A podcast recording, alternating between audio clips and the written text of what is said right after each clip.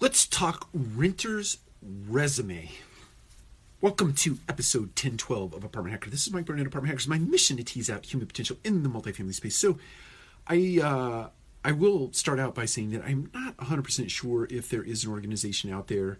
Uh, there are several companies that come to mind that are going down this road, I think, and or potentially could pivot uh, and or already offer this and i'm just not aware of it but um, it was interesting. A couple of years ago i lived in a couple several years ago i lived in san francisco uh, california and i worked uh, for equity residential properties. I was a general manager over two sites in foster city and i uh, i had a prospect uh, present a renter's resume to me. And in essence, what the renter's resume was or is, uh, is a history of where they've lived, uh, their bank account, their uh, employment letter, etc. All the things that you would see on a an application and or those secondary documents that you ask for to verify work and um, credit and um, living history. So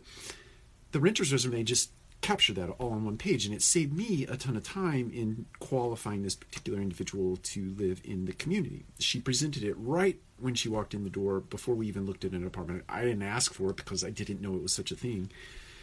Um, but it it brought uh, it was brought back to mind today because I was uh, looking at a company called Snug and it which is located in Australia. But in essence, what Snug is is the digital version of that. It's a it's a certified pre-application to the application that one might do when they walked in the door at one of our multifamily communities. And so, what it brought to mind for me is if that doesn't exist, it needs to. It seems pretty germane to what we do, and in terms of saving time uh, for on-site team members, uh, it would be hugely uh, uh, favorable in that respect.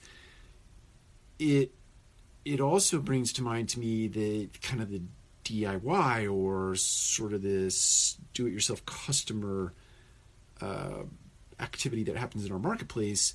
If the consumer, um, gosh, all all kinds of things are coming to mind for me. Sorry, this is how an ADD brain works. You're if you have that kind of contract in backed up on using blockchain uh, where you had your own renter profile, your own renter's resume, your own cert- certified, backed up by the blockchain technology uh, profile, we could eliminate so much of what happens, so much of what consumes a tremendous amount of our leasing team members' time in the way of qualifying uh, perspectives to move into a community. So I'm interested to know if there are companies out there in the multifamily space that are working on this and or do exist today and do have a portfolio full of pre-qualified residents uh, who've gone in and certified themselves in some way shape or form on the backbone of whatever technology uh, might exist today uh, that could make that happen. Um, looking forward to conversation. I posted this out on the blog and also in a, def, a couple of different uh, uh, forums because I'm quite interested in the idea.